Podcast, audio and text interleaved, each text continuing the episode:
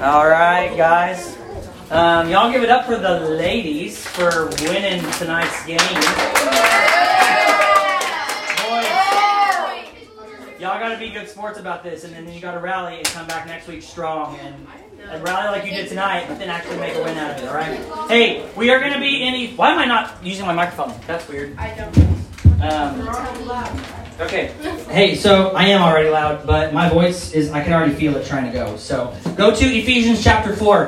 Ephesians chapter 4, we're going to be in verse 29, um, which I know Miss Rhea will like because when I told her we were doing this series, she's like, we have to do this verse. And so here we are. We're in this verse. All right. Um, we're in Ephesians chapter 4, verse 29. If you have one of the church Bibles that's green and you find it, um, let everybody know what page number it is. If you have a blue Bible, let them know what page number it is in the blue Bible. What is it?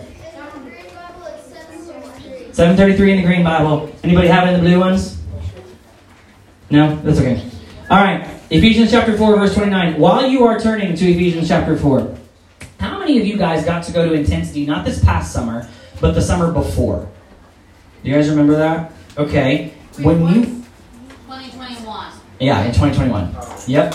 So in 2021, well, I mean every year at Intensity, but especially in 2021, we have this awesome relay that we do at the end of the week. Um, and there was a relay station in 2021's relay, and I want to know if anybody remembers um, this relay station. It was a mustard and whipped cream minefield. Do you guys remember that? No. with mustard and whipped cream minefield. It was a stretch of land on the rec field that had these styrofoam plates with mustard on some of them and whipped cream and know, all kinds of fun stuff on other ones, like just condiments, really. Um, and the way that the station worked was you had to blindfold yourself and walk through the minefield, and you had friends standing next to it, but not next to you, who would yell to you which direction to go so that you wouldn't step on a mine of mustard or of whipped cream or whatever. And if you don't understand where that comes from, let me just tell you really quick. There's this warfare thing in wars called mines and minefields, yep. Where if you step on one, you blow up. Well, specifically, if you step on one and then let go, usually, then you blow up. Um, and so um, we could we get this idea of a minefield from that that thing in wars. Um, and you may know a little bit about this if you have a, a Windows computer and you've ever played uh, Minesweeper on that computer. Minesweeper is a game where you're trying to clear out all the spaces that don't have mines under them. The second you hit one, it makes all the other ones blow up, and so the game's over, right? And so you just have to guess the whole time, and it can get really like really stressful and an anxious type of thing because you don't know which one's going to be the mine. And so if you step on it, that ends the whole thing, right? So every time you take a step in a minefield, you don't know if that step is going to get your foot covered in mustard or whipped cream, or if it's a real minefield, blow you to pieces, right? And I start there because I think there are some people in the world who are kind of like minefields when it comes to the way they talk. Right? Like, I think we all know people, or sometimes we maybe have been this person, who we don't know what to expect out of their mouth. Some days they might say nice things, and other days they might tear us down, and other days they might gossip about us, or all kinds of things. And so tonight we're going to talk about that that experience, I guess you could say, with a person like that, or being that kind of person, um, as it pertains specifically to gossiping about each other and insulting each other. Okay? So that's why we're in Ephesians chapter 4, verse 29. Really quick, Paul wrote the book of Ephesians as a letter to the church in Ephesus, and he spends a lot of time in this book. First of all, the beginning part, talking about what it looks like to be a follower of Jesus in your mind and in your heart. And then in the second part of the book, it's all about like what it looks like to be a follower of Jesus in your everyday life. What do you do? What do you say? What do you talk about? What what kinds of things do you practically do? And we get lots of really cool things from this part of Ephesians. But in Ephesians chapter 4, verse 29, he says something very interesting. And we're going to go back and look at some other verses in this chapter. So I'm not going to give you the full backstory of the chapter yet because we're going to get there. Um, but tonight we're just going to start in verse 29. So here we go. Let's read it and then we'll go together and, di- and dissect it together. Here we go.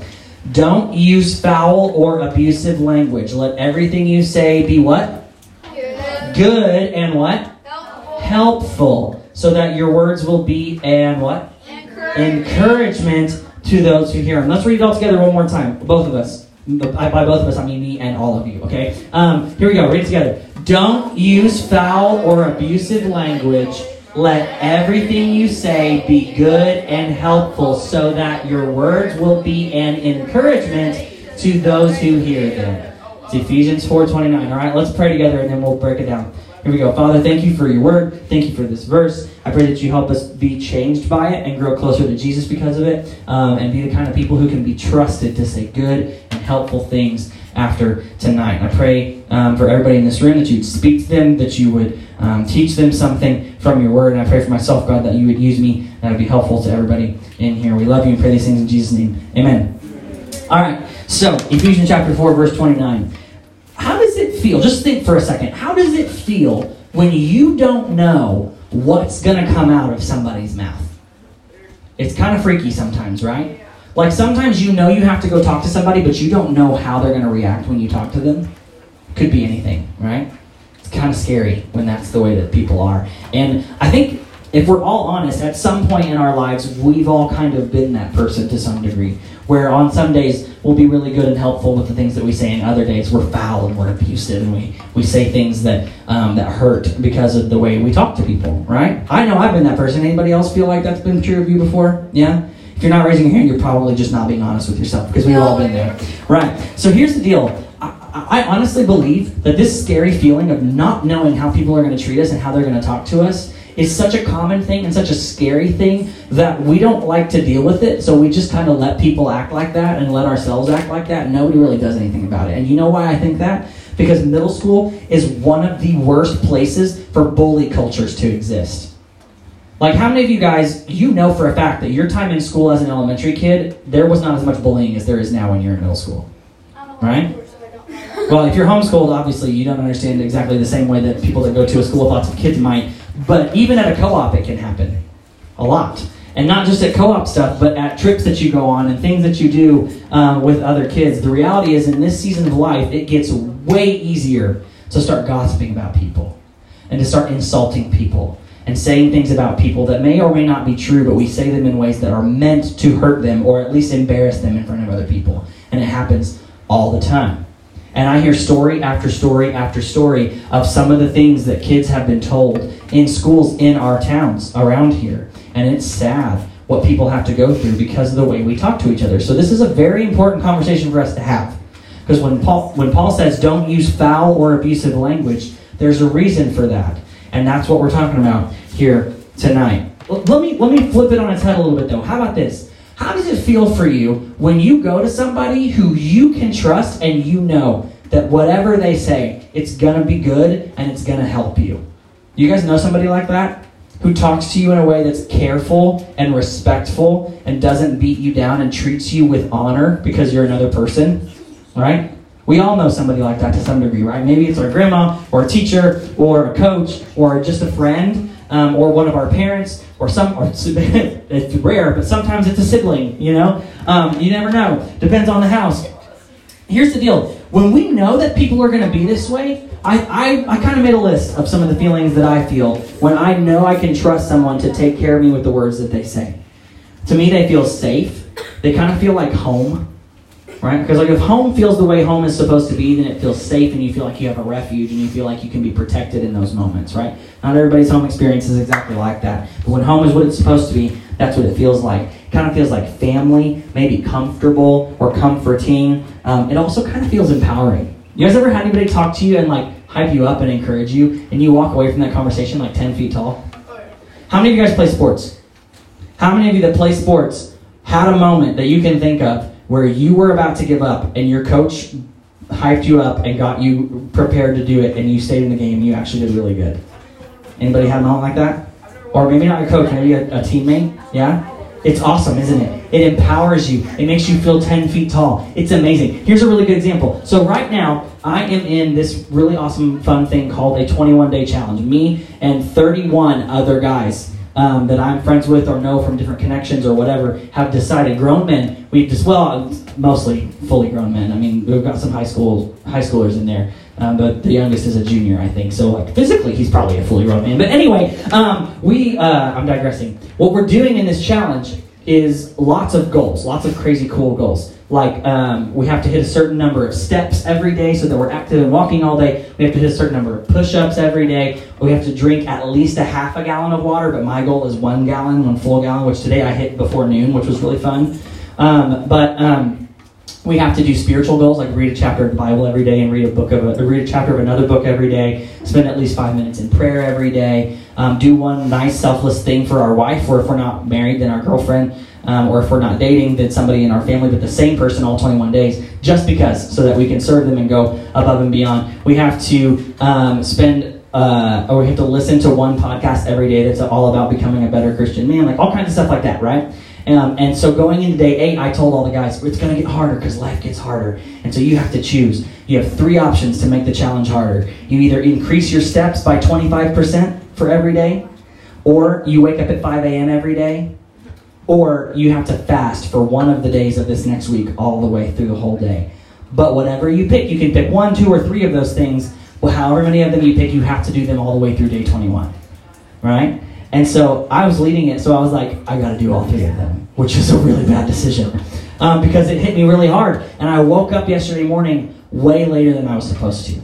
Right? And it wasn't, it was not an easy morning. And I had a, a, a rough go to the start of the day. It was Ollie's birthday, which was really fun, but like outside of it being Ollie's birthday, it was a lot of responsibility and a lot of work for the day and a stressful day. So, all that to say, I was very behind on all my goals by like 2:30 in the afternoon. And then the guys in the group started sending all these messages into our group message about how awesome it was to do the challenge and how excited they were about it and they hyped me up and they made me feel really good about myself, even though I was behind on my goals, because they reminded me who God told me that I was and what I could do because of what He had given me and who He was in me. And guess what? By 10 o'clock last night, I hit all my goals. I got all my steps, I got all my push ups, I drank a full gallon of water, and I had to go to the bathroom a couple times in the night, but I got it, and I got all my stuff and I did it. And what's crazy is the reason I was able to do it was because those guys spoke good and helpful words to me, right?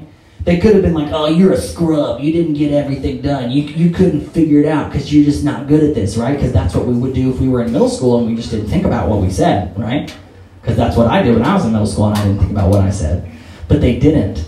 And they they were encouraging and good and helpful to me. And the cool thing is that didn't have to wait until then. Like we when we were all middle schoolers, we could have been that way and we could have encouraged each other. So sometimes speaking these good and helpful words is empowering. You know, I think sometimes we need to understand this is really important because if if we can't trust the people around us to be good and helpful, um, it makes it really easy for us to not trust God to be good and helpful in the things that He says.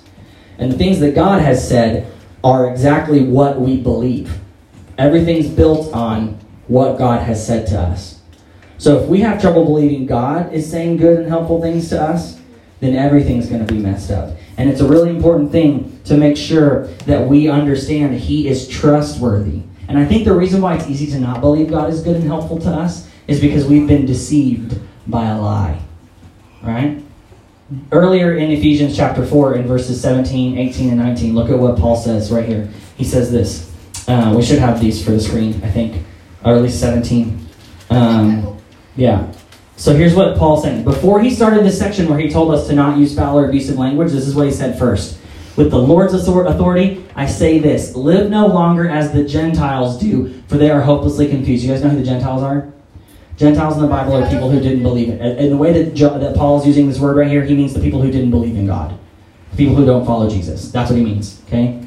Do not live, or live no longer as the Gentiles do, for they are hopelessly confused. And in the next verse, look what he says.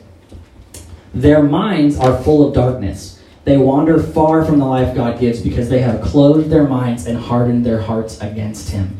And then verse 19, he says, uh, They have no sense of shame. They live for lustful pleasure and eagerly practice every kind of impurity. Can you guys just think for a second? Can you think of anybody around you who doesn't really follow Jesus? Who's living a life that this kind of sounds like? Yeah? Does that person have things that you want? Maybe clothes or a position on a team that you want to play on or friends or I don't know, money, whatever.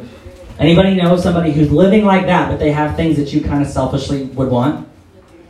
Yeah? It's okay if you raise your hand because it's a normal thing for us to experience.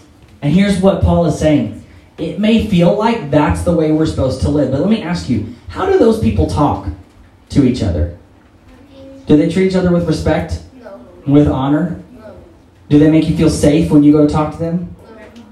No. Because they're, what did he say? Look at verse 18. He said in verse 18 that they are, their minds are full of darkness because they wander far from the life God has for them, the life that God gives. And the reason why they wander is because they close their minds and harden their hearts against Him. They don't want what God has. And because they don't want what God has, and because God is loving, He says, okay, you can have what you want, which is not me. But James chapter 1 says, every good and perfect thing comes from above, from the Father. So if you choose that you don't want God, what you get is a world where there's no love, there's no joy, there's no peace, patience, kindness, fun, happiness, anything like that. And that's why they live that way.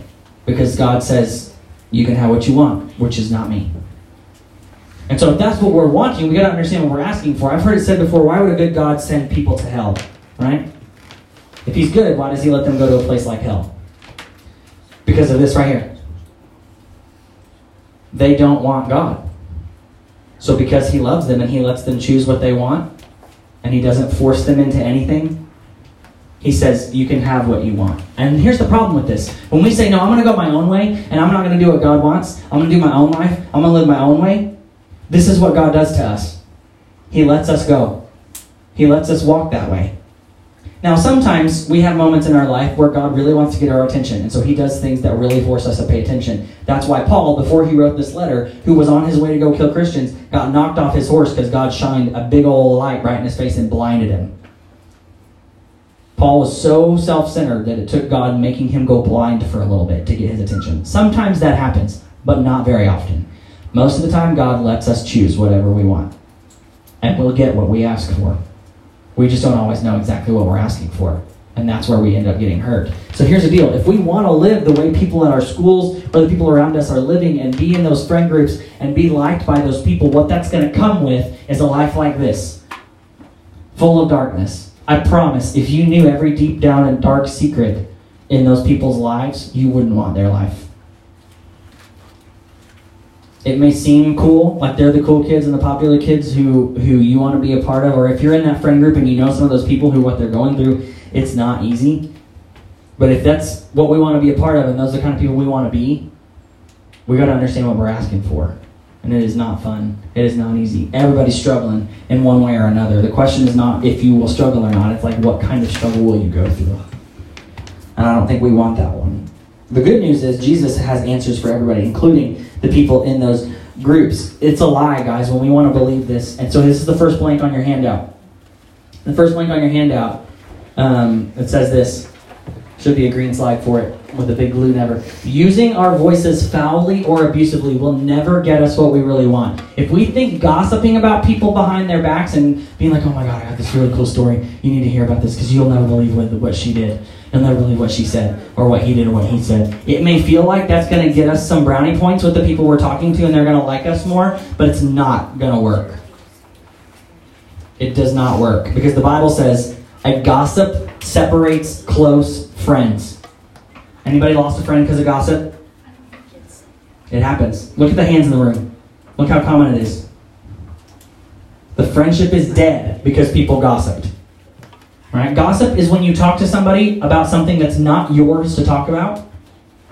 When you're talking to a person who is not a part of the problem or the solution. The only people you should talk to about anything are people who are part of the problem or part of the solution. Outside of that, it's gossip. It's a really easy way to think about it. Right? That's gossip. How about insults? This is one of my favorite verses in the Bible. It's Proverbs 26, verses 18 through 19. Look at this. And the reason why it's my favorite is because so many people think that this is such a, a simple thing that we don't need to think about, but this makes us see how important this is. Like a madman who throws firebrands, arrows, and death. You know what firebrands are? Like a brand that you put on, a, on an animal. You put it in the fire and it's really hot and you throw it. If you threw that on dead grass, what would happen? Wildfire, right? So, like a madman who throws firebrands, arrows, and death is the man who deceives his neighbor, or other translations say the man who insults his neighbor and says, Oh, I'm only joking. So, how many people have been like, Boy, you got some big ears. You look like Dumbo. Oh, I'm just joking, I'm just joking, I'm just joking. It's okay. It's not, I don't really mean it. It's, I'm just joking. All right? How many of us have done something like that before? I have. Unfortunately, I do it to a lot of people, even in our staff. Like it's it just does, it seems like it's a simple, easy thing that's not a big deal, right? But here's the deal. I, I, I tell this story every time we do a word series because it's so important. But I need to make sure we understand this. I have a really good friend named Winston. I love Winston to death. He is so much fun. He actually is a college track athlete right now. He's really cool. He does like decathlons and fun stuff like that. And uh, Winston is a guy who uh, suffers from a stutter. He has a very severe, strong stutter that makes him stop for a minute in the middle of his sentences before new words come out. And I was driving with Winston and our other friend Preston up the highway in Dallas one time, and uh, we drove by a Chick fil A. And uh, all three of us knew a guy who was working at that Chick fil A at the time, um, who was from the area where they grew up and they knew him and stuff. And uh, as we were driving through, we saw that Chick Fil A, and I said, "Hey, I'm pretty sure this this other guy that we all know, he he works at Chick Fil A right now." And Winston, so calmly, looking out the window as we drove down the road, just went, "Yeah, he was the first person who ever made a comment about my stutter." And at this point, we're like 24, 25 years old, and we're like, "Really? When did that happen?" He said, "I think we were in fifth grade, maybe fourth grade." And for his entire life, Winston felt bad about himself because he struggled with a stutter, all because this guy said one little thing about his stutter that we are all convinced that guy probably forgot that he ever said that thing. Right? Do you guys remember a couple years ago when right before 2020 everything locked down, there were crazy wildfires in Australia? Oh, yeah. You remember that? And not long before that, there was a wildfire in California that destroyed like 10,000 homes. I thought that was. Right? It was called the Paradise Fire. Do you know how the Paradise Fire started?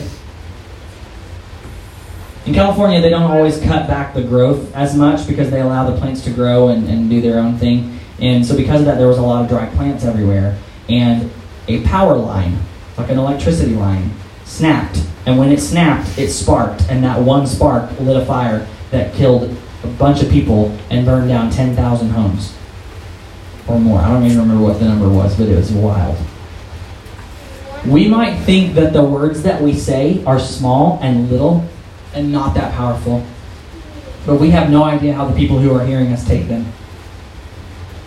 And we have to understand that words are not pointless, they're not useless, they're not casual. Every word you say is a tool that has power. Right? Because here's what's interesting. Like a madman who throws firebrands, arrows, and death. Now, the death part, this is like when they translated the New Living Translation, they added this little part in here for us to fully understand exactly what the Hebrew was communicating. Right? Because if you throw fiery things around to grassy areas, what's going to happen? People are going to die, right? So they're not adding to the scripture, they're just explaining, right, in English, so something that was already there in Hebrew.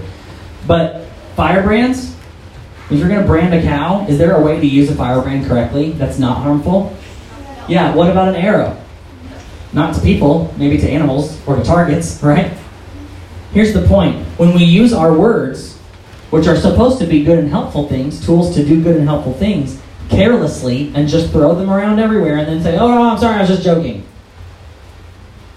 It doesn't work. It doesn't fix it. How many of you guys have been insulted by somebody who just went, oh, I just joking, I was just joking? Did the just joking part make you feel any better? So why do we think it's okay for us to talk like that? When we already know how it feels.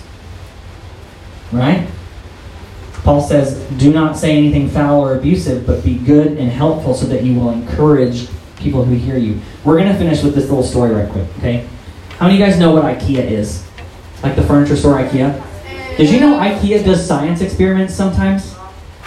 It's kind of funny because I did not expect IKEA to be the ones that did this experiment.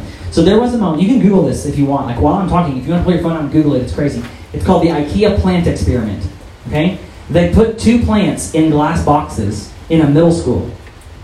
and I love that it was a middle school in like Asia or somewhere, right? Like Indonesia or some country in like Eastern Asia. And uh, what they did was they put these two plants in these in these boxes, and then they gave them both the same amount of water, the same amount of light, the same amount of everything. The only difference was one plant the kids could only say encouraging things to. The other plant they had to insult it and be mean to it and degrade it and say awful things to it. And if you're pulling it up and you see the picture, like the look at it. Kai's got it right there. One plant is the one that they were encouraging. It's it's bright and it's pretty and it's growing healthily, but the one they were insulting is droopy and yellow and starting to die. And here's what they learned. It is a law of nature. It just exists in nature that when we encourage each other and we say good and helpful things to each other, life comes from it. And when we degrade each other and when we insult each other and when we gossip about each other and we use our words to hurt each other or just selfishly, even if we're not trying to hurt people, or as this verse says, carelessly, it hurts people. And evidently it hurts plants too. Right?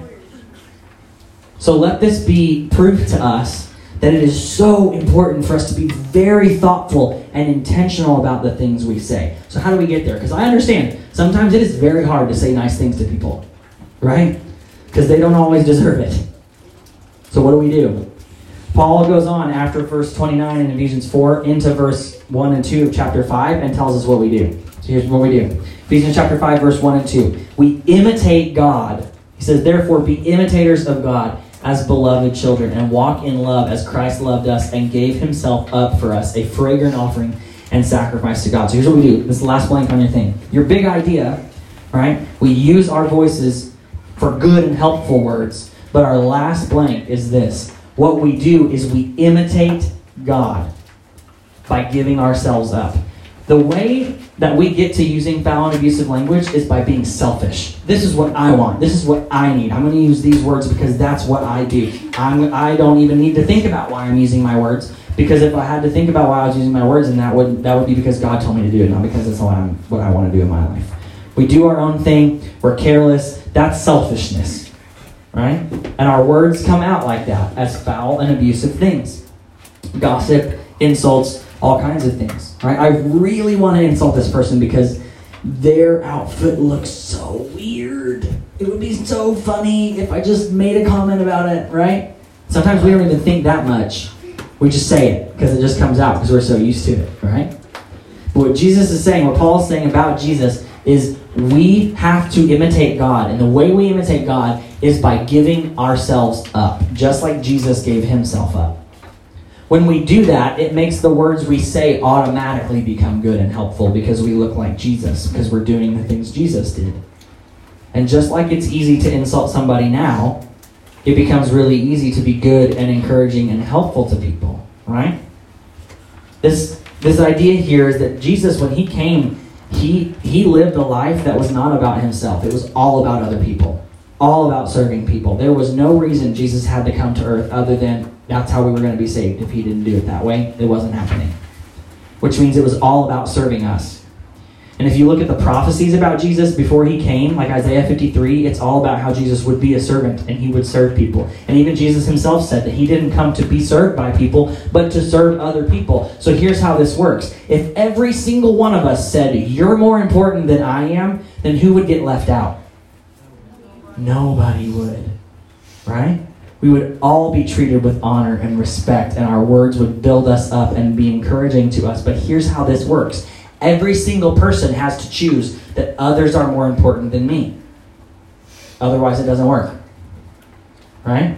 If we're all selfish and focused on ourselves, then nobody gets help and nobody gets encouragement, and we're all backbiting and gossiping and insulting each other, and it's not good. And that's how the world has gotten where it is now, because everybody lives like that. But if we say others are more important than me and we all choose that, then we end up with what happens in Acts chapter 2, which we talked about last week. Remember? How we talked about lying and we said that in Acts chapter 2 there was really awesome things happening in the church and Ananias and Sapphira saw that and decided they would do their own version, a selfish version. And then what happened? They died. Literally. Right? We must imitate God by giving ourselves up. So here's what we do if you don't already have a relationship with Jesus, you this is all good and well, but none of it matters unless you acknowledge that Jesus gave himself up for you. and you have a relationship with Him. So if you don't have a relationship with Him yet, then you need to come talk to me or Mr. Charlie or Mr. Cole or Mr. Rita before you leave, and let's talk about a relationship with Jesus.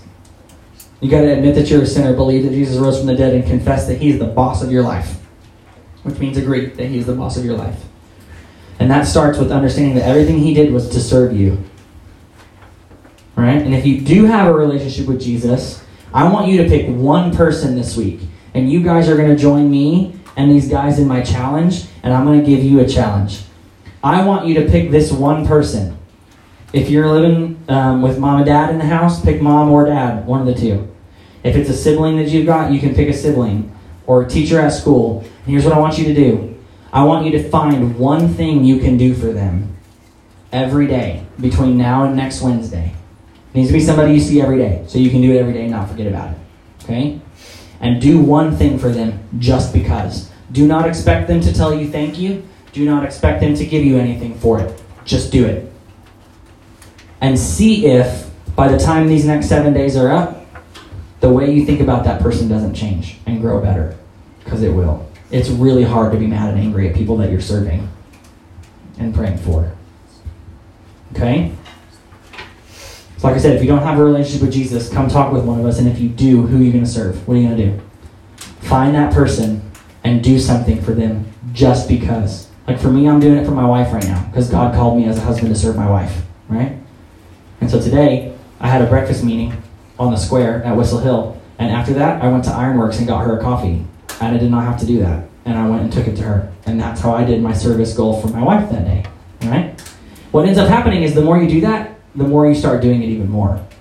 And it's really fun. It is really cool. Because when I walked in, I was like, here's your coffee. She was like, babe. She was so excited for it, right? Because she had a rough morning with Ollie, too. So, who's your person? Who are you going to serve?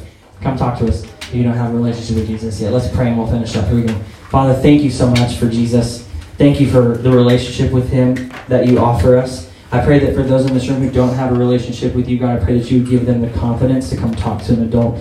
For those that do, that you would give them the person they need to serve in their mind, and then help them to have the confidence and the selflessness to do that this week, um, and see if the way they talk to that person doesn't get better and change. We love you. We pray these things in Jesus' name. Amen.